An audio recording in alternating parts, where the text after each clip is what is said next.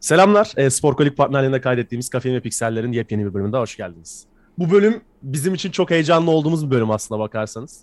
Geçtiğimiz bölümleri zaten Kafein ve Pikseller'in dolu doluydu ama bu bölüm ekstra dolu. Konuğumuza gelmeden önce Kafein ve Pikseller'i ilk defa dinliyorsanız Kafein Pikseller nedir?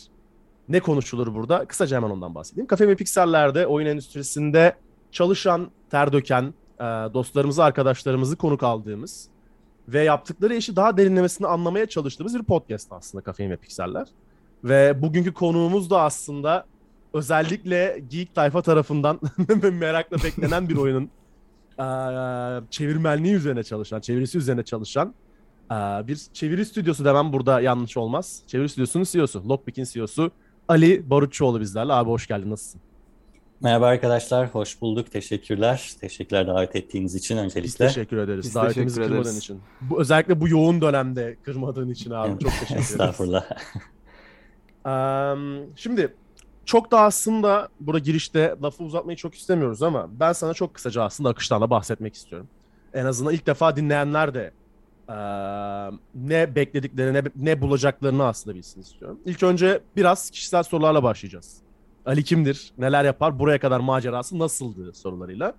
Ardından oyun endüstrisi ve onun ardından çeviri işleriyle, translation ve voiceover'larla ilgili sorularla seni burada olabildiğince terletmeye çalışacağız. Ha, terletmeye çalışmak burada işte tabii ki goy goyu. Kimseyi sıkıştırmak ve zor durumda bırakmak ana amacımız değil. Onu da baştan belir belirteyim. Şimdi abi benim stokladığım kadarıyla bildiğim birkaç kilit nokta var. Birincisi Lockpick'in kurucu ortağı ve CEO'susun. Ve yaklaşık 6 aydır, 6 yıldır çok özür dilerim, 6 yıldır Lockpick'i yürütüyorsun. Onun dışında senin temelin genel olarak sanata dayanıyor. Müzik, müzik geçmişin var. Müzik, müzik prodüksiyonu üzerine bir geçmişin var aslında bakarsan. Oradan localization ve işte translation tarafına kayan bir Ali görüyoruz.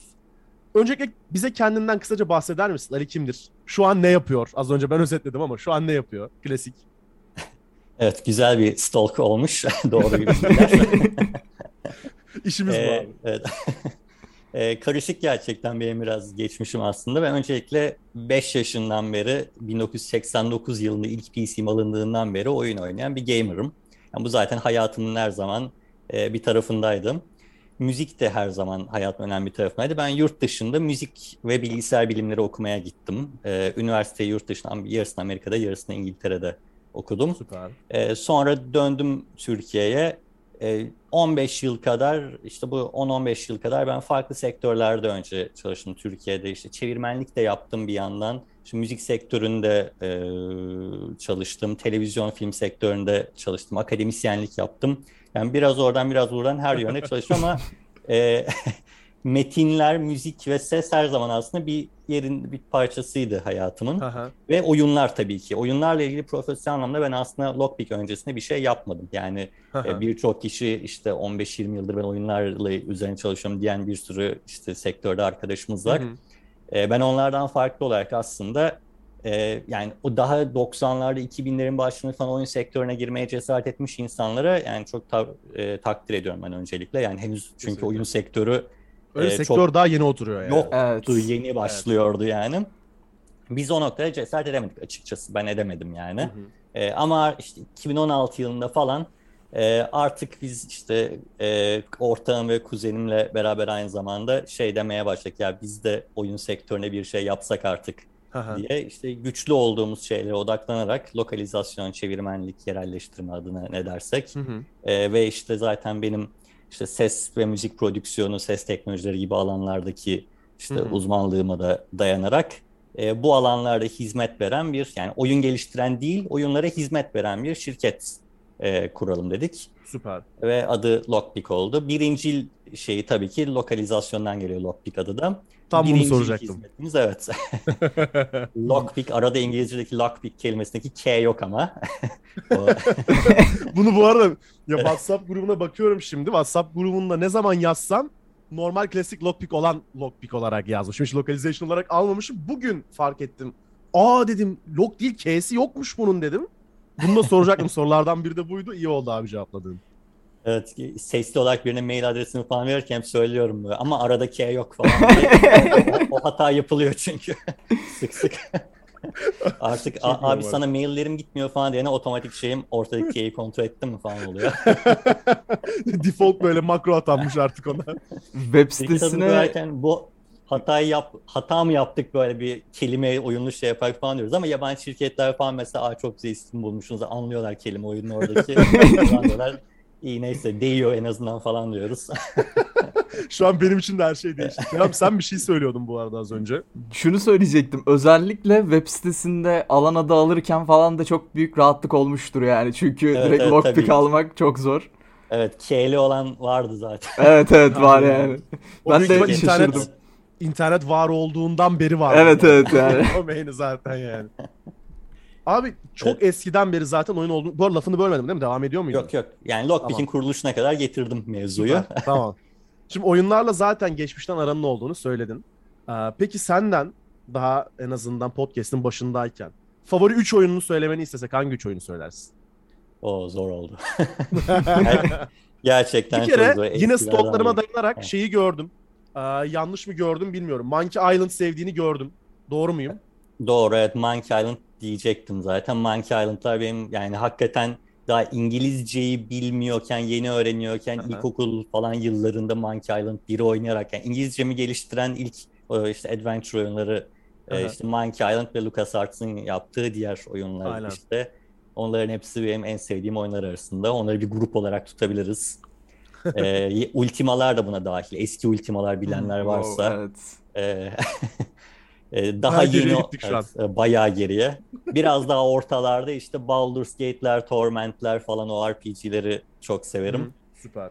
E, ço- daha yeni olarak da mesela en yakın yani nispeten yakın zamanda keşfettiğim ve çok sevdiğim Persona serisine bayılırım. Kesinlikle. E, o da müzikleri falan onda da çok çok e, benim için öne çıkıyor müziklerinin güzelliği.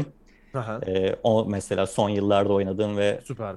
çok yer etmiş. Evet bu kesinlikle hayatım oyunları arasında diyeceğim oyun Persona 5 diyebilirim mesela. Ya hatta benim etrafımda öyle arkadaşlarım var ki az önce işte Persona 5'in müziklerinden bahsettin. Belki de son bir senede en çok dinlediği soundtrack ya da işte müzik diyeyim hatta Spotify üzerinde çok büyük ihtimal Persona ve onların soundtrackleri, bütün oyunların türevleri olan soundtrackleri olabilir diyebilirim abi. Ya o, o, o tayfa gerçekten Türkiye'de de çok yaygın bu arada. Persona'nın soundtracklerini dinleyen özellikle. Persona hayranı da çok garip bir şekilde eee, çok yaygın. Özellikle biraz daha eskiye dayanan oyun kültürü eskiye dayanan ve RPG seven herkesin Türkiye'de en azından eee, Persona sevdiğini hala Persona denemeyenlerin de buradan hani mesaj olsun. Persona oynamalarını öneririm. Eee, En azından dinleyin müzikleri Plus'ın- yani. Ha, o müziği de dinleyebilirsiniz. Ben de işte PlayStation 4'te PlayStation Plus verdiğinde oynama şansı bulmuşum. Demiş ki ben bu seriyi nasıl harcadım? İşte ardından Game Pass'in açıklamaları falan gelince ekstra mutlu oldum. Kesinlikle bana kalırsa RPG seven herkesin bir şekilde denemesi gereken oyunlardan biri Persona.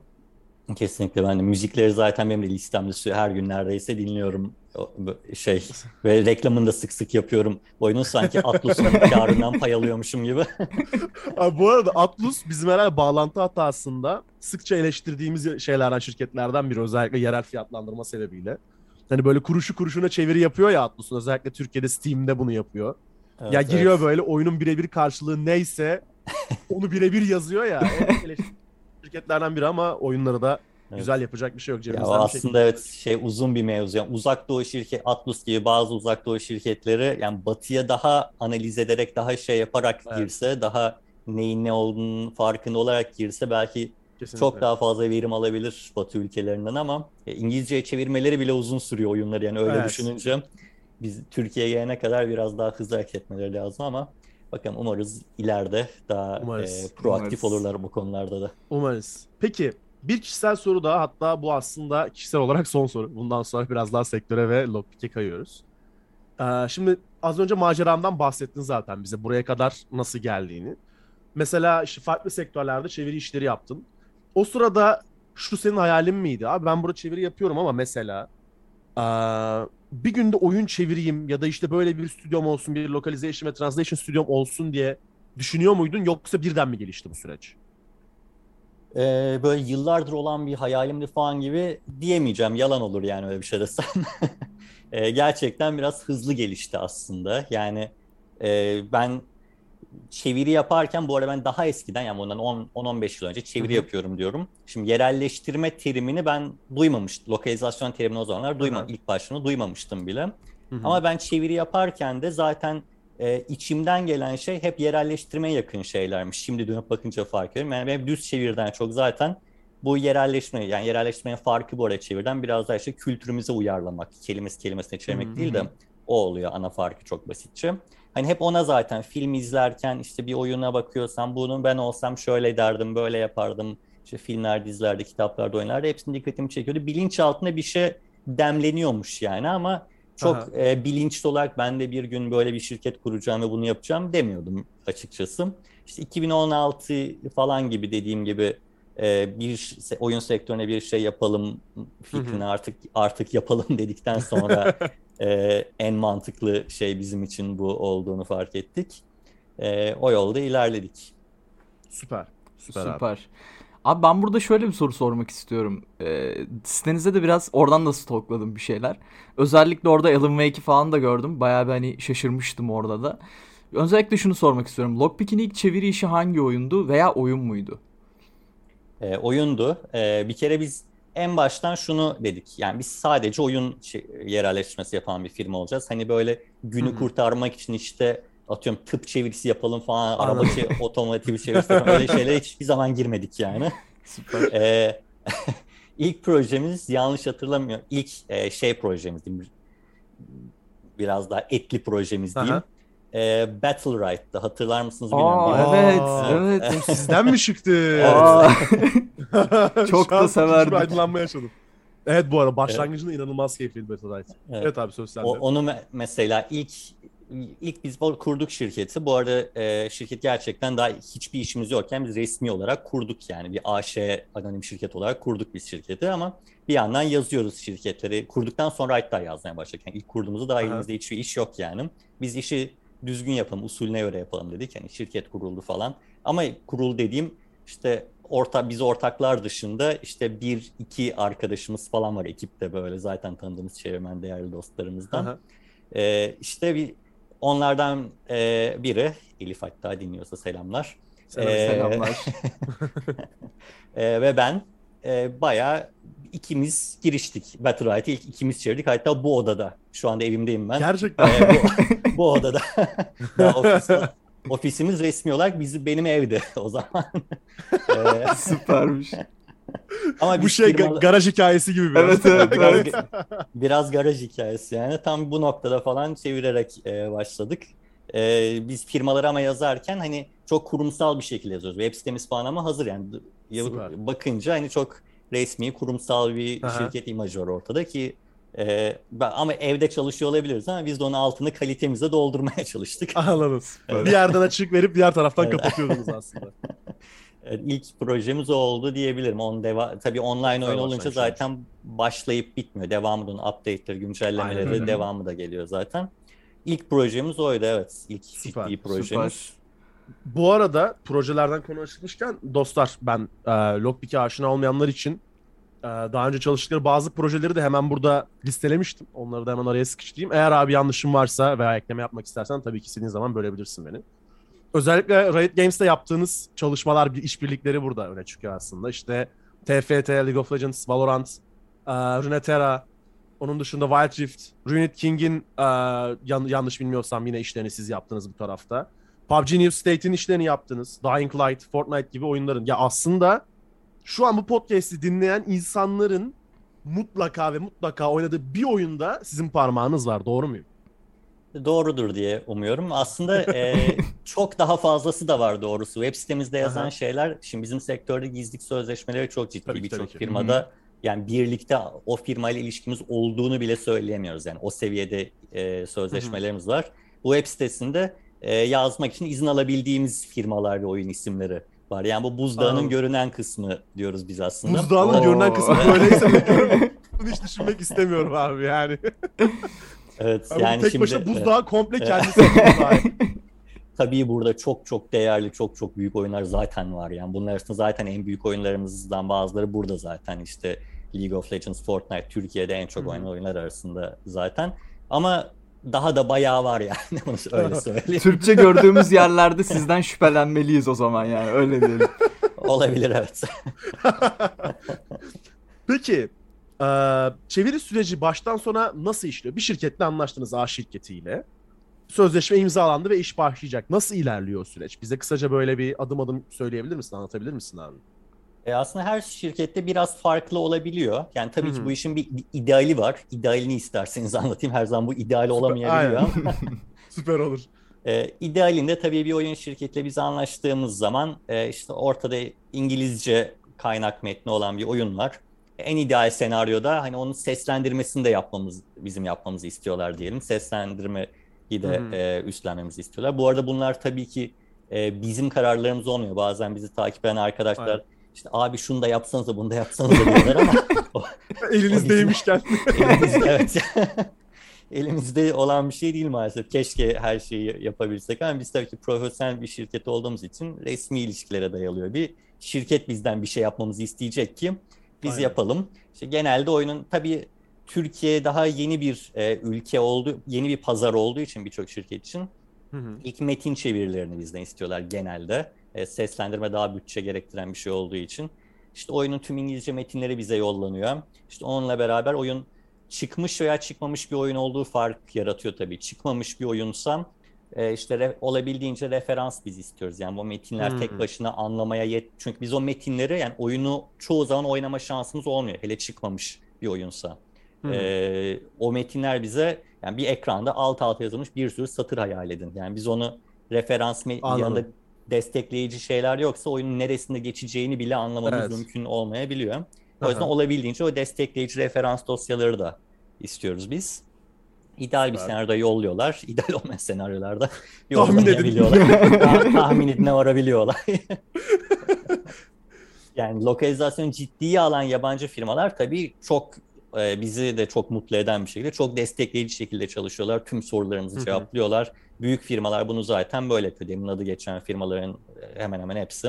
Yani Hı zaten ciddi bu işi ciddiye alan firmalar ne ya onların da üzerine düşen sorumlulukları biliyorlar. Biz olabildiğince besliyorlar, destekliyorlar en iyi yerleştirmeleri bulabilmemiz için. Süper. E, o şekilde metinleri, e, çevirilerini yapıyoruz. Biz kontrol okumalarını da yapıyoruz ayrıca. Hı hı. Yine ideal senaryoda sonra oyu bir adım daha oluyor işte. Oyun içi Hı hı. testing, LQA, Localization Quality Hı hı. Assurance deniyor. Hatta Ee, lafını bölüyorum. Şu an Disco Elysium'un olduğu durum değil mi bu? Aynen öyle. Konu yine oraya geldi. evet abi bir şekilde geliyor oraya. Oyun içinde kontrolleri yapılıyor. Yani belki metinlerde biz tüm bağlamı yine de anlayamamış, yanlış anlamış olabiliyoruz. Oyun içi Hı hı. kontroller. Veya oyuna yerleştirilince bir şeyler çatlamış, patlamış olabiliyor. Bug'lar ortaya Aynen. çıkmış olabiliyor. Onların kontrolleri, düzeltmeleri, raporlamaları yapılıyor. İşte bir de seslendirme tarafı. Eğer isterse firma o da tamamen ayrı bir onun için bir ekibimiz var zaten. İşte partner stüdyolarımız var. Hı hı. Replik yazma tamamen ayrı bir beceri zaten. Dü- seslendirilmeyecek bir metin yazmak ile seslendirilecek metin yazmanın farklı püf noktaları var. Kesinlikle. Seslendirme için yazılan repliklerle beraber işte stüdyoya gidiliyor. Tabii bu arada casting yapılıyor. Seslendirme sanatçısına karar veriliyor. Ee, beraber stüdyoya giriliyor. Stüdyoda uzun seanslar yapılıyor. Yönlendiriliyor seslendirme sanatçısı vesaire.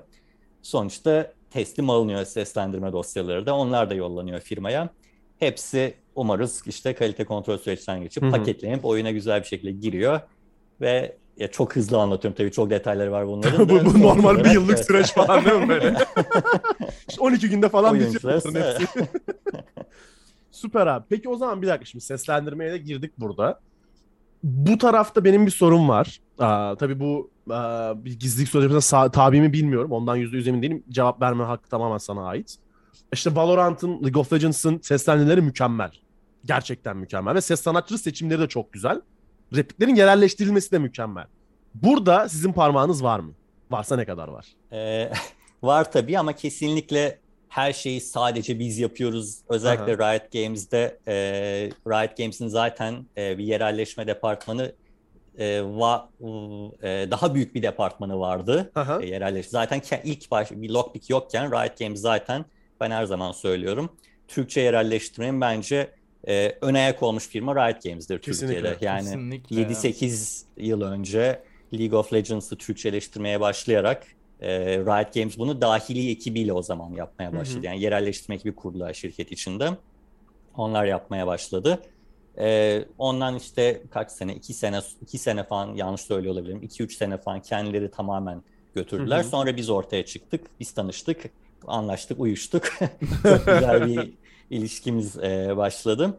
Ondan sonra e, o kadar zaten dahili zaten onların da işleri o kadar arttı ki büyüdü ki oyunlarım zaten dahili bir şekilde yetişemeyecekleri bir boyuta Aha. gelince biz e, devreye girdik. Anladım. Biz de büyüttük. Biz de 2-3 kişi olarak girmişken şu anda bizim e, in-house e, tam zamanlı ekibimiz 40 kişiyiz biz şu anda. Wow. Evet. Hiç beklemiyordum. Ve evet.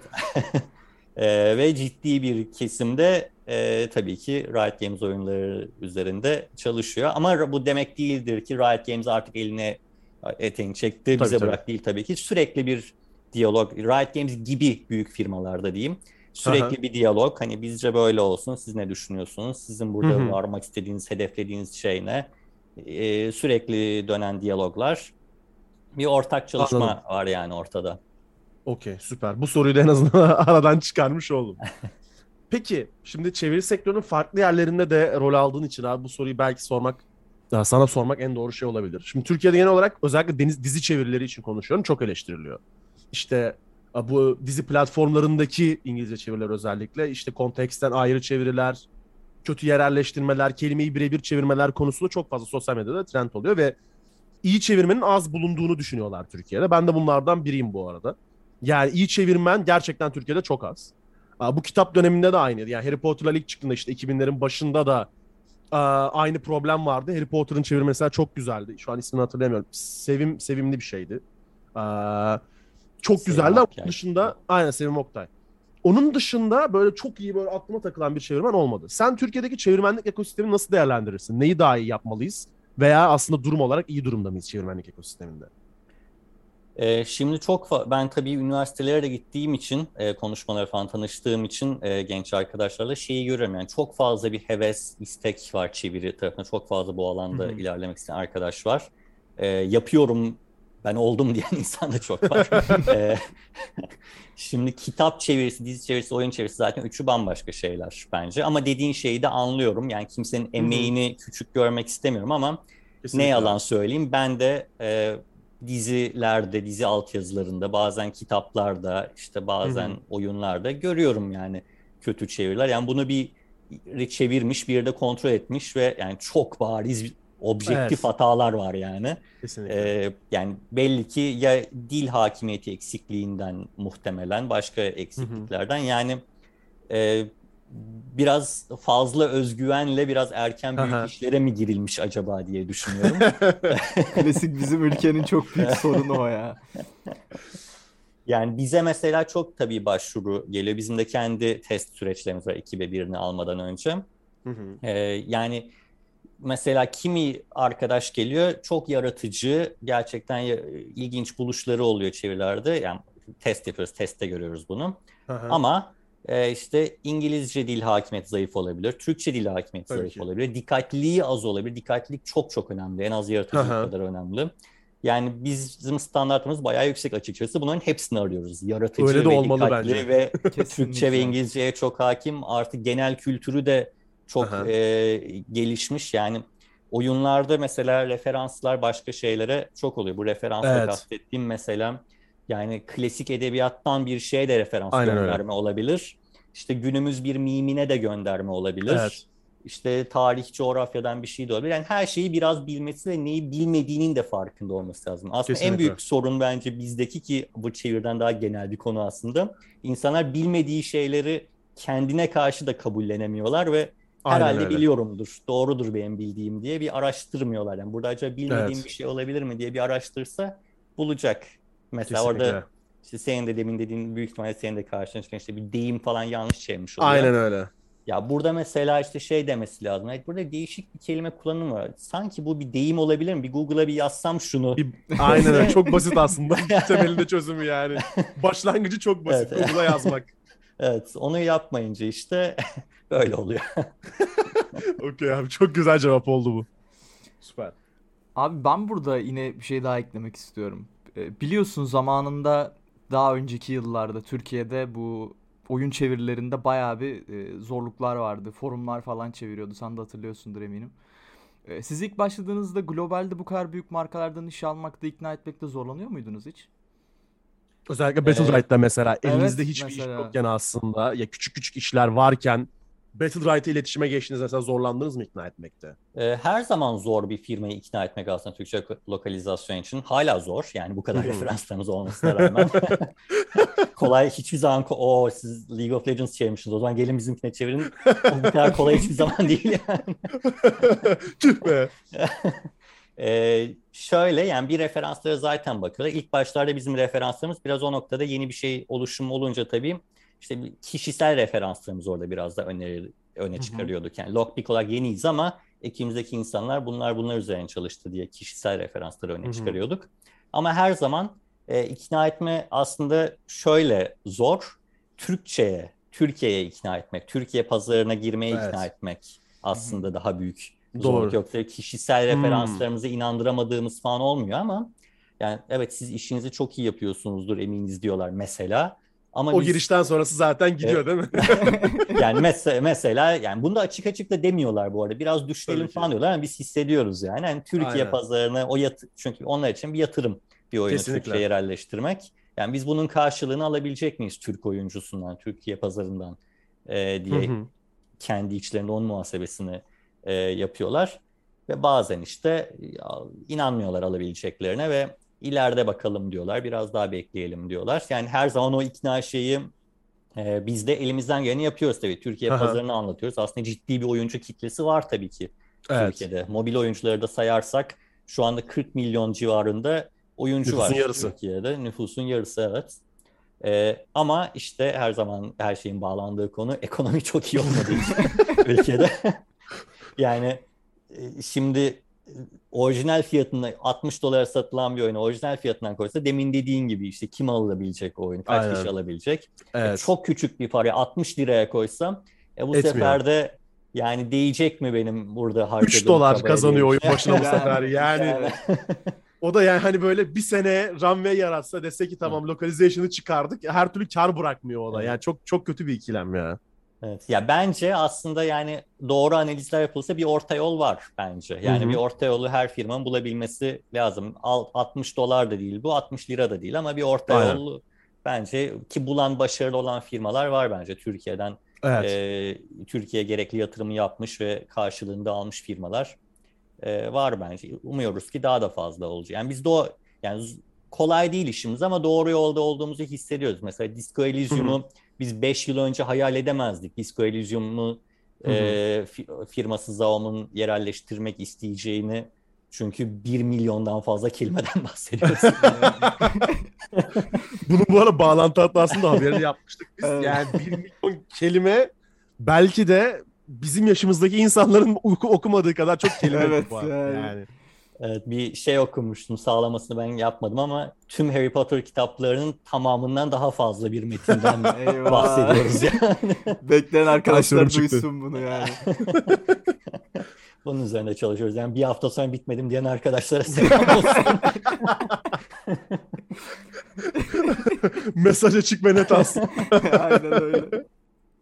Ay. Ee, yani bir de şu tarafı var tabii ki ya Disco Elysium bence inanılmaz bir oyun, inanılmaz kaliteli bir oyun. Kesinlikle. Yani bir, bir mihenk taşı bence oyunun tarihinde ol- olarak görülecek ileride de. Evet. Ee, Türkiye'de ama ilgi neyse ki çok var Türkiye'de ve beni biraz şaşırtan da bir ilgi bu aslında. Çünkü insan şeyi düşünmüyor. Bu kadar uzun yazıları olan bir oyunu Aynen. e, okuyacak insanlar kaç kişi var Türkiye'de diye bir çeliş şeye e, soruya Aha. belirebiliyor insanın kafasında ama Evet.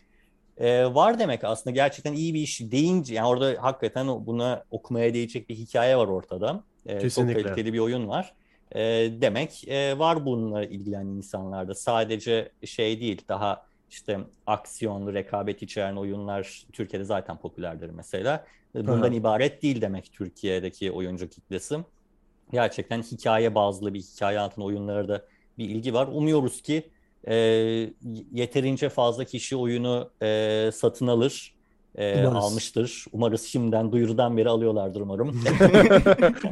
E, ki Zaum da yani biz gerçekten Zaum bu işten e, koyduğu yaptığı yatırımın karşılığını fazlasıyla alsın istiyoruz ki hem Kesinlikle. Zaum hem de onlar tüm firmalar birbiriyle konuşuyor tabii. Kendi aralarında iletişimleri var. Tabii ki. Şimdi e, Zaum'un yaptığını, bu yaptığı yatırımı gören başka firmalar, benzer oyunu yapan firmalar, e tamam biz de o zaman Türkçe'ye yerelleştirmeye girelim Aynen öyle. diyecekler. E, bunun için bizim yani oyunculardan ricamız lütfen torrent morant olaylarına girmeyin. Zaten Lütfen, lütfen. Sene 2022 lütfen. sene 2022 zaten bence çok çok uygun şu anda. Mesela o Kesinlikle. harika bir e, fiyat yerelleştirmesi de yapmış durumda o oyunda mesela. Yani hele fiyat yerelleştirmesi de varsa ortada yani lütfen destekleyelim Lütfen. lütfen. diyoruz. Elden ele. Peki. Ee, benim şöyle bir sorum var. Aslında buna cevap verdin dolaylı yoldan. Az önceki çevirmen sorusunda abi. Ama ben yine de hani senden sizin bu konudaki görüşünüzü almayı çok isterim. Şimdi tam anlamıyla çeviremediğiniz şakalar oluyor, deyimler oluyor, atasözleri oluyor, yerel şakalar oluyor. Ne bileyim ülkenin inside joke'ları olabiliyor. Böyle bir şey olduğunda nasıl bir yol izliyorsunuz? Direkt yerelleştirmeye mi gidiyorsunuz? Sınırları zorluyor musunuz? Yoksa işte salla orijinali direkt çevirelim dediğiniz oluyor mu?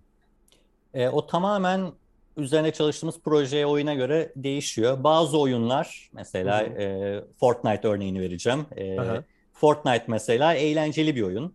Evet. E, şaka kaldıran bir oyun. Zaten e, firma da Epic Games de zaten böyle bir yaklaşımı destekliyor. Hı hı. Ve oyunun orijinali de İngilizcesinde birçok espri, şaka, kelime oyunu falan gırla gidiyor. Ama Aynen bunların birçoğu tabii Amerikan kültürünün e, anlay kültüründe yetişmiş birinin anlayacağı şakalar, espriler. Biz onları Evet. kelimesi kelimesine çevirirsek hiçbir şey ifade etmez bizim oyuncumuz için. Orada Kesinlikle. yerelleştirme devreye giriyor. Bizim orada işte bazı kozmetik eşyaların işte isimlerinde, tanımlarında transcreation dediğimiz yani baştan yaratma gibi, metni Aha. baştan yaratma gibi yollara başlıyoruz. Tamamen bazen İngilizcesini okuyoruz.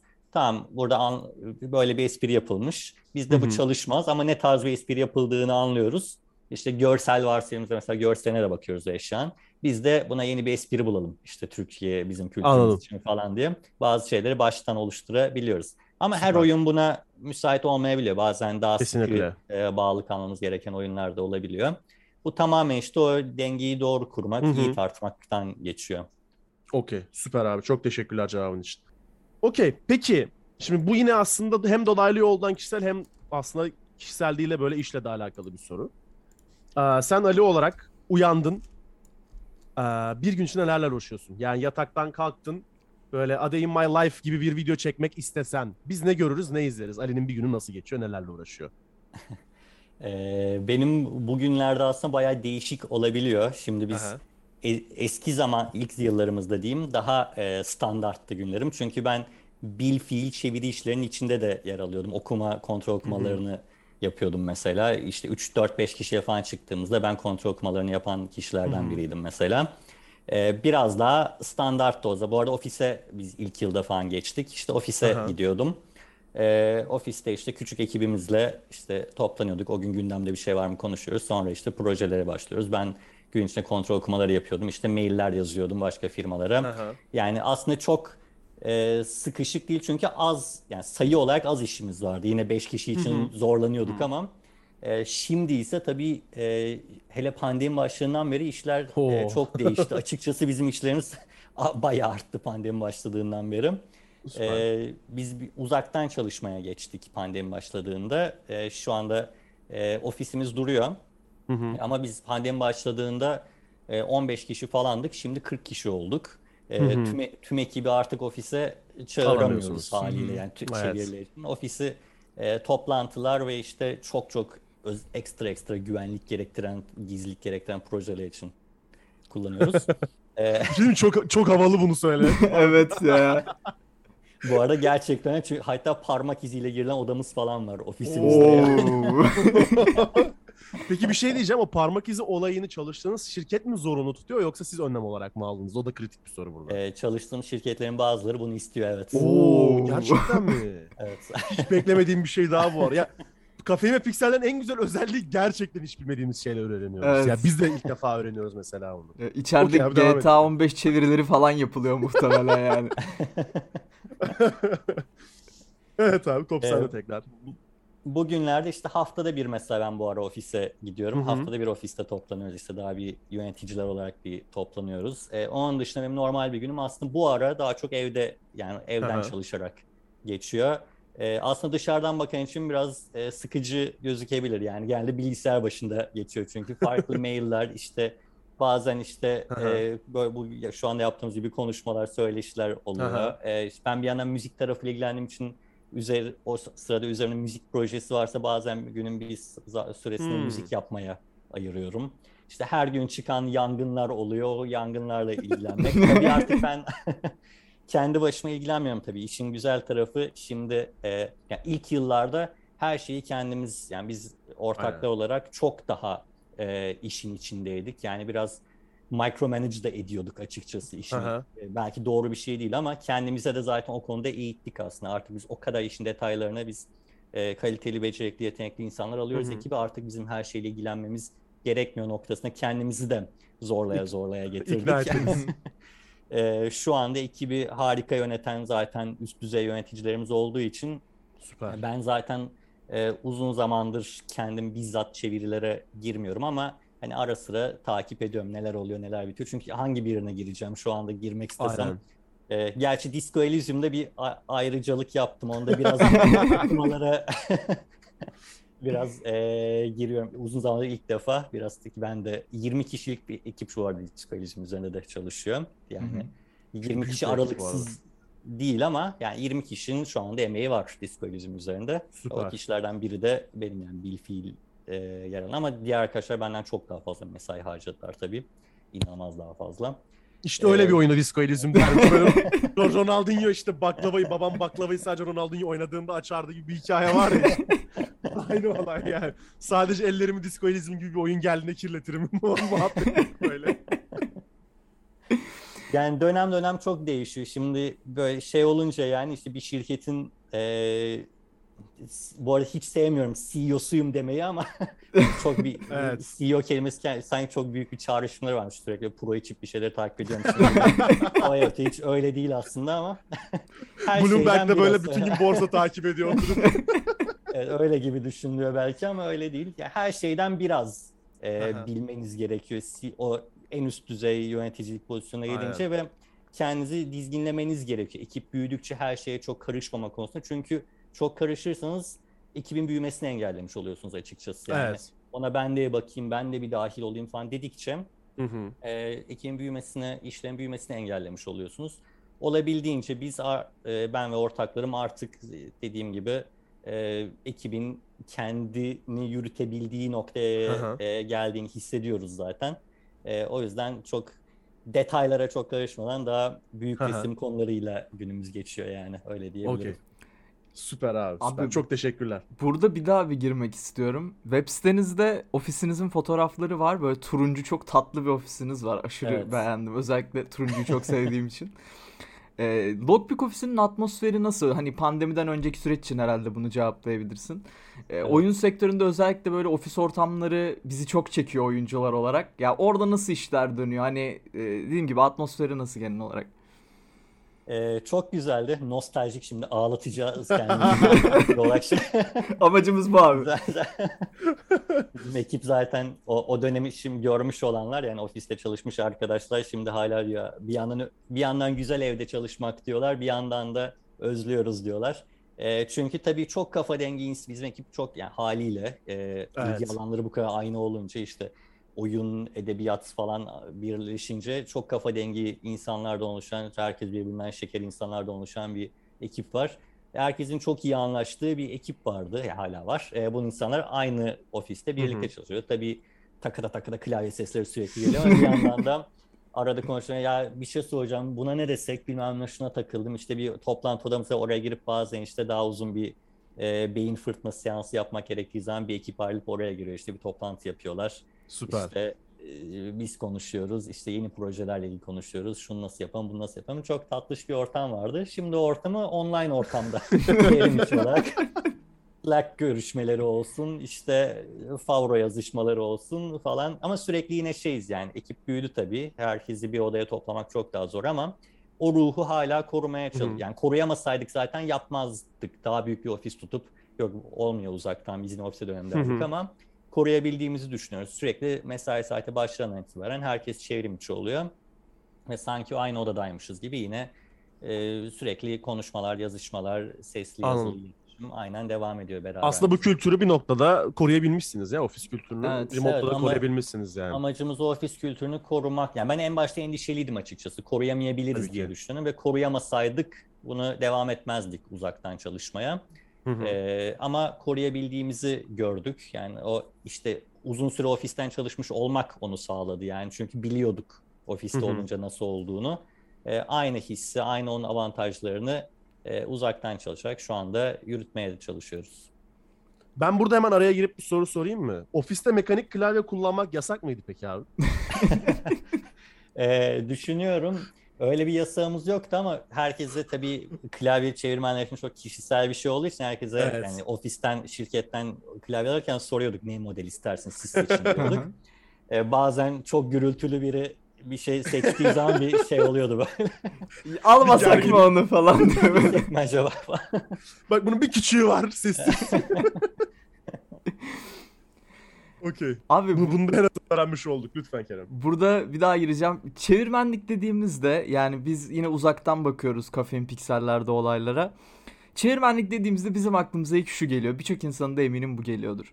Böyle bir Excel dosyası atıyor şirket size falan böyle. İşte tüm metinler orada yazıyor falan böyle.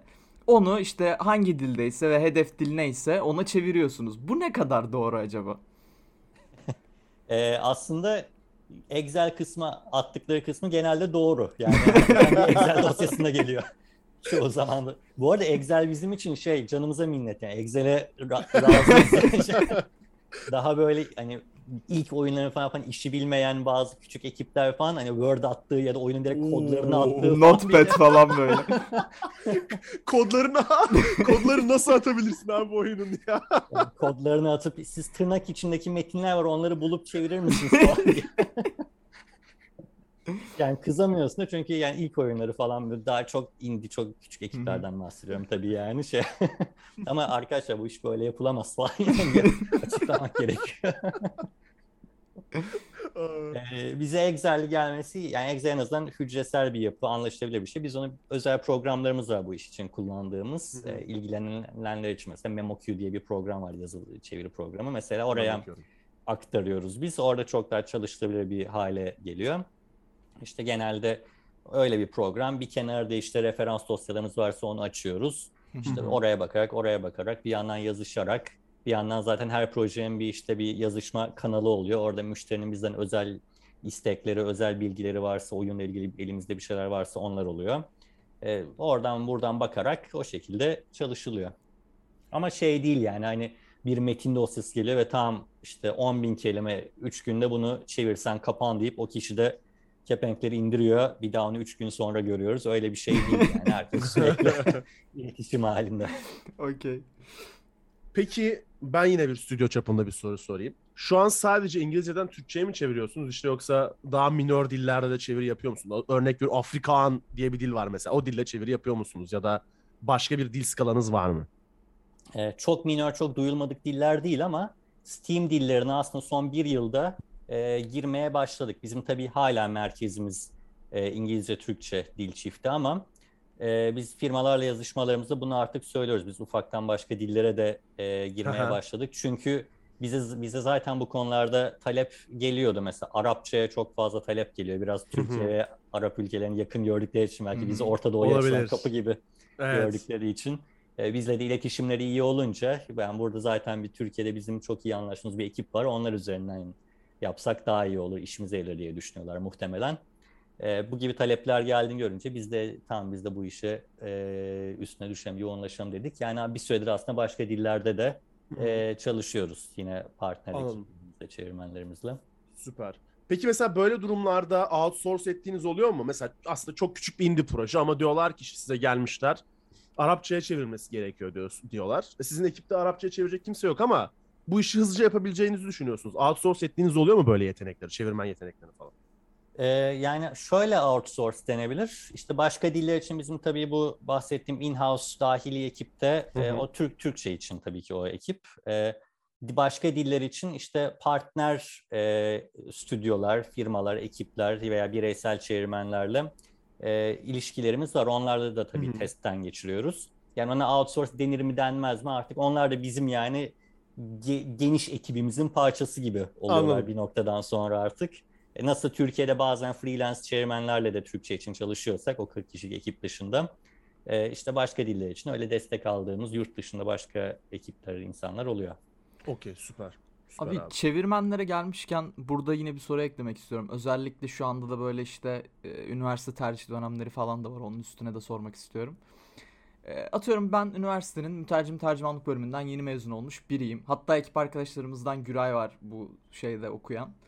Ve oyun sektöründe çalışmak istiyorum. İlk olarak nereden başlamalıyım? Adım adım nasıl bir yol izlemeliyim? Ee, önce klişe olacak ama tabii ki e, bol bol dil pratiği yaparak yani yazılı Hı hı. metin çevirisi pratiği yaparak tabii e, başlamak lazım. Demin dediğim şeyler çok önemli işte İngilizce, Türkçe hakimiyetini geliştirmek, Hı hı. dikkatlilik, yaratıcılık bunlara Hı hı. odaklanmak çok önemli. Oyun özelinde çok fazla kendi kendine insan öğrenebileceği kaynak yok doğrusu. Çünkü oyun yerelleştirmesine bazı işin içine biraz kodlar falan da giriyor. Bazı oyunların bazı incelikleri giriyor. Hı hı. Ee, bunlarla ilgili mesela akademik dünyada bildiğim kadarıyla çok kapsamlı bir ders yok hiçbir üniversitede. Ee, Hı hı. yanıl- yanlış biliyorsam uyarsın beni arkadaşlar bir online ortamlarda. ama, ama öyle duyuyorum öğrencilerden. Bazen bir, bir üniversitenin bir dersinde bir hafta bir oyun yerelleştirmesinden bahsedildi falan diyorlar en fazla. Fısıldıyorlar değil mi? Oyun yerleştirme diye. Lan oyun. Öyle bir şey var falan diye. Yani e, işin özü aslında incelikleri öğrenmenin yeri bizimki gibi bir şirketin bir ekipte işte stajyer olarak veya işte giriş pozisyonlarının birinde girip hani işi mutfağında görmekten daha e, iyi bir yol yok aslında. E, kendi kendi hani insan şey yapsa e, bir bir yerden bir oyunun metinlerini internetten bulup kendi başına "Ben bunu çevireceğim deneme tecrübe olsun diye desem e, hata yapıyor olsa bir şeyleri yanlış yapıyor olsa sonra hata yaptığını söyleyecek kimse yok etrafında o da Evet. yani ya faydası olur bir yere kadar ama hani bir noktadan sonra daha fazla kendini geliştiremez. O yüzden ilgili insanlar mesela işte bize stajyer olarak başvurabilirler o yeni mezun arkadaşlar ya da direkt e, giriş pozisyonları için başvurabilirler. Biz zaten bize başvuran insanların e, oyun yerleştirmesini çözmüş insanlar olmasını Hı hı. beklemiyoruz. Zaten o hamur varsa yani işte o cevher varsa Hı hı. işte dikkatlilik, yaratıcılık, dil hakimiyeti bunlar varsa işte oyunlara özel kısımları biz öğretiriz zaten diyoruz. Anladım. Yani kimsenin her şeyi öğrenmiş gelmesini beklemiyoruz. Temeli olsa yeter sonra şekillendiririz aslında Evet. hamuru diyorsunuz teknik olarak. Abi peki Güray, hemen, bir hemen şey Güray'a mesaj vereyim ben burada. Ben özür diliyorum. tamam yani ver buyur böldüm. abi.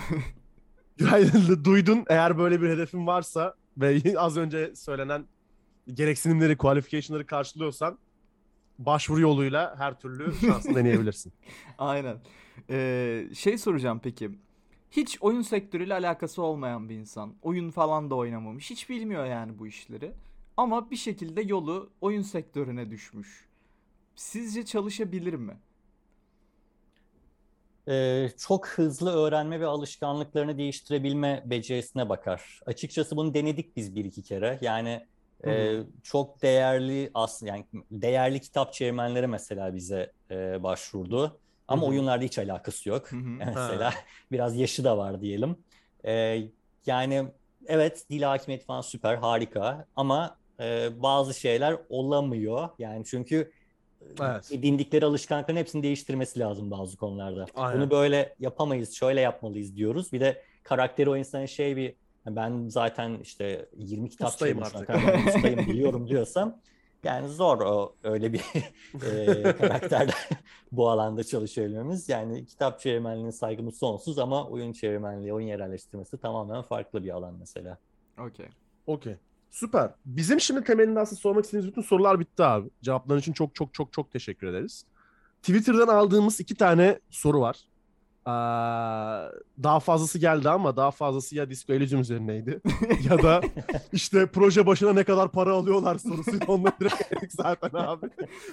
Ce- Cem Yılmaz sorusu mu geldi? Şimdi burada Cem 100 Yılmaz. kişi varsa aynen aynen. bilet Tamam. başına Senede bi- bin satır çevirse falan böyle hesabı yapılmaya başlanmış yani. Ee, bunlardan biri çok güzel bir soru bana kalırsa.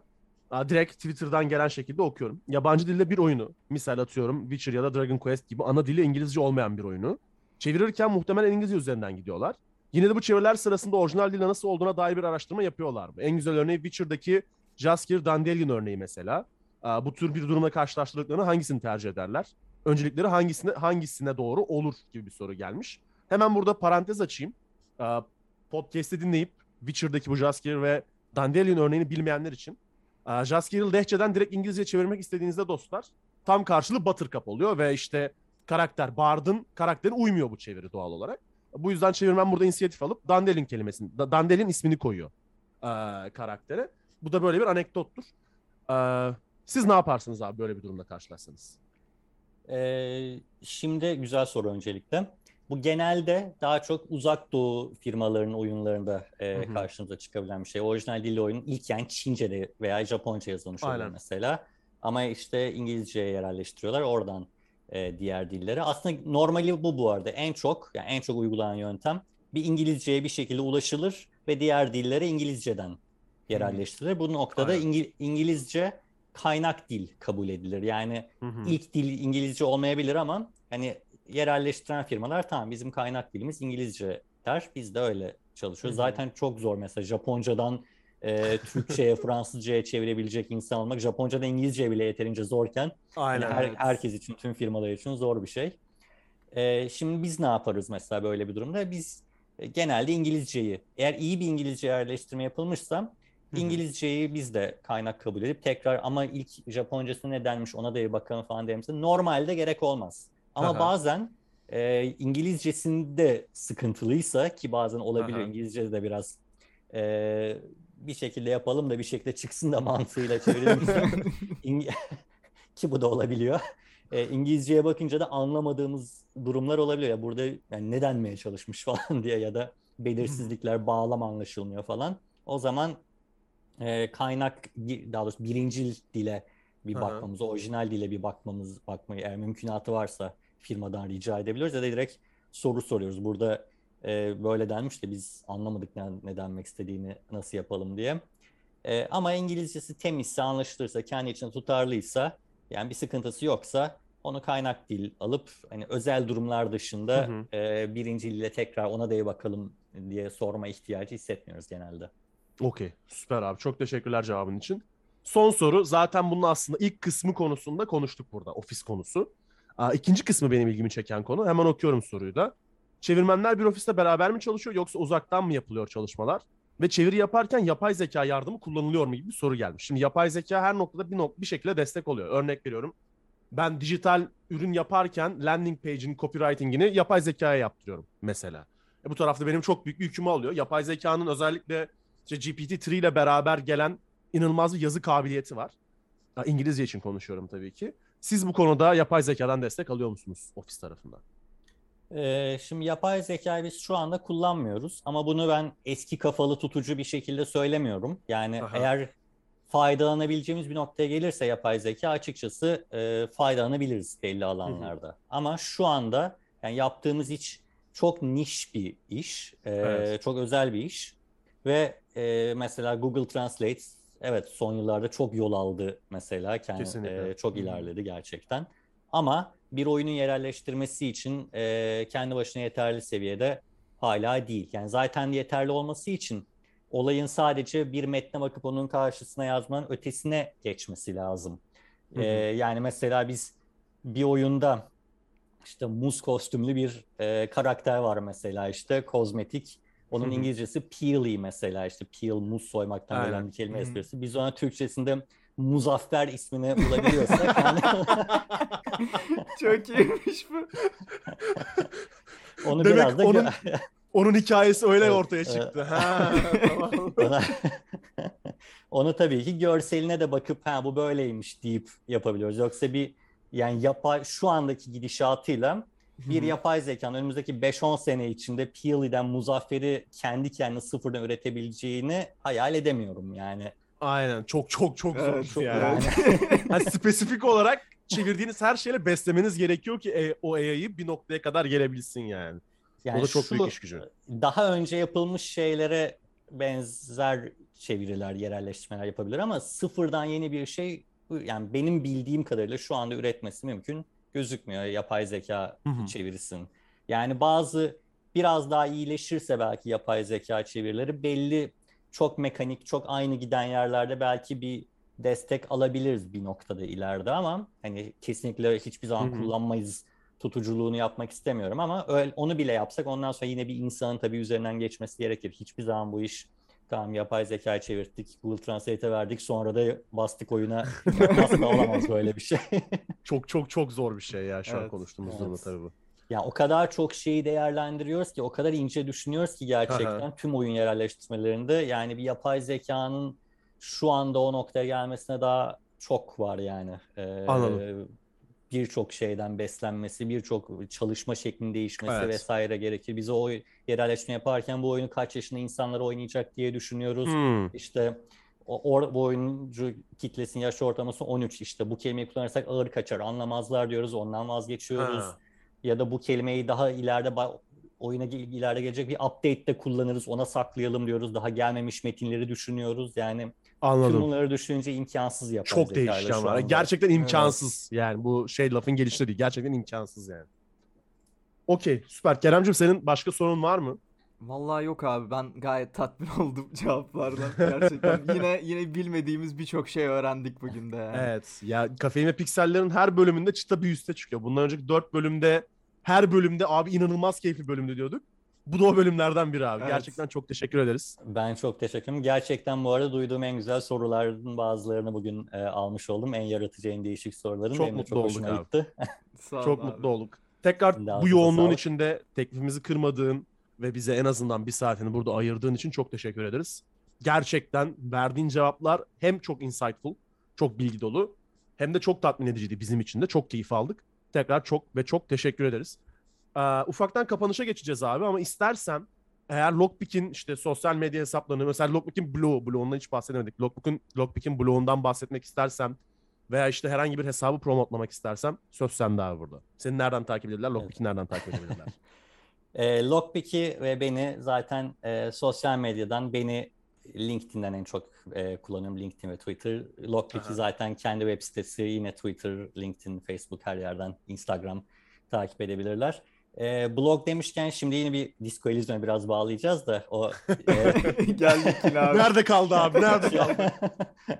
Zaten nerede kaldığı konularını e, bir süredir e, günce, e, güncellemelerimizde, blog yazılarımızda Aha. paylaşıyoruz. O bu yeni bir şey oldu bizim için. Onunla ilgili kısaca birkaç söz söylemek istiyorum. Aslında Lütfen. bu Disco Elysium bu kadar öne çıkmasının sosyal medyada sebeplerinden biri. E, Zaun bize sağ olsun anlaştığımızda şu izni verdi. İzni vermeden öte de bizi teşvik etti. Yani siz aylık paylaşımlar yapabilirsiniz. Yapın güzel olur dedim. Biz de o canımıza minnet. Biz de böyle bir fırsat bekliyorduk Aha. dedik. Ve e, işte 6-7 aydır e, nasıl çalıştığımızla ilgili başka oyunlar için de tabii geçerli olan detaylı güncellemeler, e, blog yazıları yazıyoruz. E, bu bildiğim kadarıyla bizim şu ana kadar Türkiye'de yapılmış böyle bir resmi bir proje üzerinde yazılmış en detaylı e, blog Kesinlikle. yazıları oldu. E, biraz da bu yüzden bu kadar belki sosyal medyada öne çıktı Disco Elysium. Olabilir. Her tabii yazı gelince de e, peki oyun ne zaman oyun abi? Yazı yazma abi. Oyun nerede abi ya? Ama güzel olduğunu düşünüyorum ve işte vesile oldu bu bir şeyi başlatmaya. Bundan sonra da e, belki aylık düzenli olmasa bile işte fırsat buldukça biz ne böyle makalelerle e, beslemeyi bu konuda biraz daha işte ufuk açmayı, bilgi vermeyi elimizden geldiğince naçizane yapmaya çalışacağız. Süper olur Onun abi. Ben için- kendi adıma konuşuyorum burada. Gerçekten süper olur. Ben özellikle böyle işte şirketlerin e, şirket içi bilgileri çalıştıkları proje üzerindeki proseslerini paylaştığı blog yazılarına bayılıyorum. Bir kere sürecin en başında şeffaf yürütülmesini sağlıyor. E, Bu da bir noktada işte uygulamayı kullanan ya da işte şirketin müşterisi olan insanları şirketin bir parçası haline getiriyor. E, Disco Elysium için de zaten sen de söyledin. Bence durumlardan biri de bu. Yani Disco Elysium'u siz çevirirken paylaştıkça insanlar da o projenin parçasıymış gibi hissediyor ve hem Lockpick'e hem Disco Elysium'a hem Zaum'a biraz daha bağlanıyor. Biraz daha loyalty inşa ediyor. O yüzden e, bence yaptığınız çok iyi olmuş. Diğer projelerde de umarım devam edebilirsiniz buna. Evet kesinlikle öyle. Biz de takip eden herkese de teşekkür etmek isterim. Yani bir yandan tabii esprisini yapıyoruz ne zaman geldi geliyor mesajlar bir yandan des- destekleyici bir sürü çok hoşumuza gidiyor. Hep devam etse bu yazılar, mesajları da daha fazla geliyor. Aha. Onlar fazla, çoğunlukta aslında. Çok teşekkür ederiz takip eden herkese. E, elimizden geleni tabii gizlilik anlaşmalarımız izin verdiği sürece yapmaya devam edeceğiz. Süper abi. Var mıdır eklemek istediğin son bir söz daha? Ben de yok çok teşekkür ederim. Biz Size teşekkür de, ederiz. herkese de. O zaman ufaktan kapanışa geçiyoruz. Dostlar Kafemi Pikseller'in yepyeni bir bölümünün daha sonuna geldik. Ee, biliyorsunuz bu podcast'i kaydetmemizde ve bu podcast'i yaymamızda bize çok büyük destekler olan e-sporkolik var. E-sporkoliği hala takip etmediyseniz twitter.com slash e-sporkolik adresinden gidip e-sporkoliği takip edip e-spor haberlerinden anlık olarak haberdar olabilirsiniz. Ha, anlık olarak haberler yetmez diyorsanız e-sporkolik.com'a gidip dosya konularına derinlemesine de dalabilirsiniz. Kerem'i Twitter'dan takip etmek isterseniz twitter.com slash ben Kerem Simsek. Beni Twitter'dan takip etmek isterseniz twitter.com slash Bayram adresinden takip edebilirsiniz. Son olarak eğer derseniz ki bağlantı hatasını da takip edeceğim ben. Twitter'da baglanti alt çizgi hatası, Spotify'da bağlantı hatası, TikTok'ta baglanti alt çizgi hatası ve son olarak Instagram'da baglantihatası.com adreslerinden takip edebilirsiniz. Dostlar bizden bu kadar. Ali abiye tekrar çok teşekkür ediyoruz. Bugün bize zamanını ayırdığı için. Ben Arda, yanımda Kerem vardı. Kendinize çok iyi bakın. Hoşçakalın. Bye bye.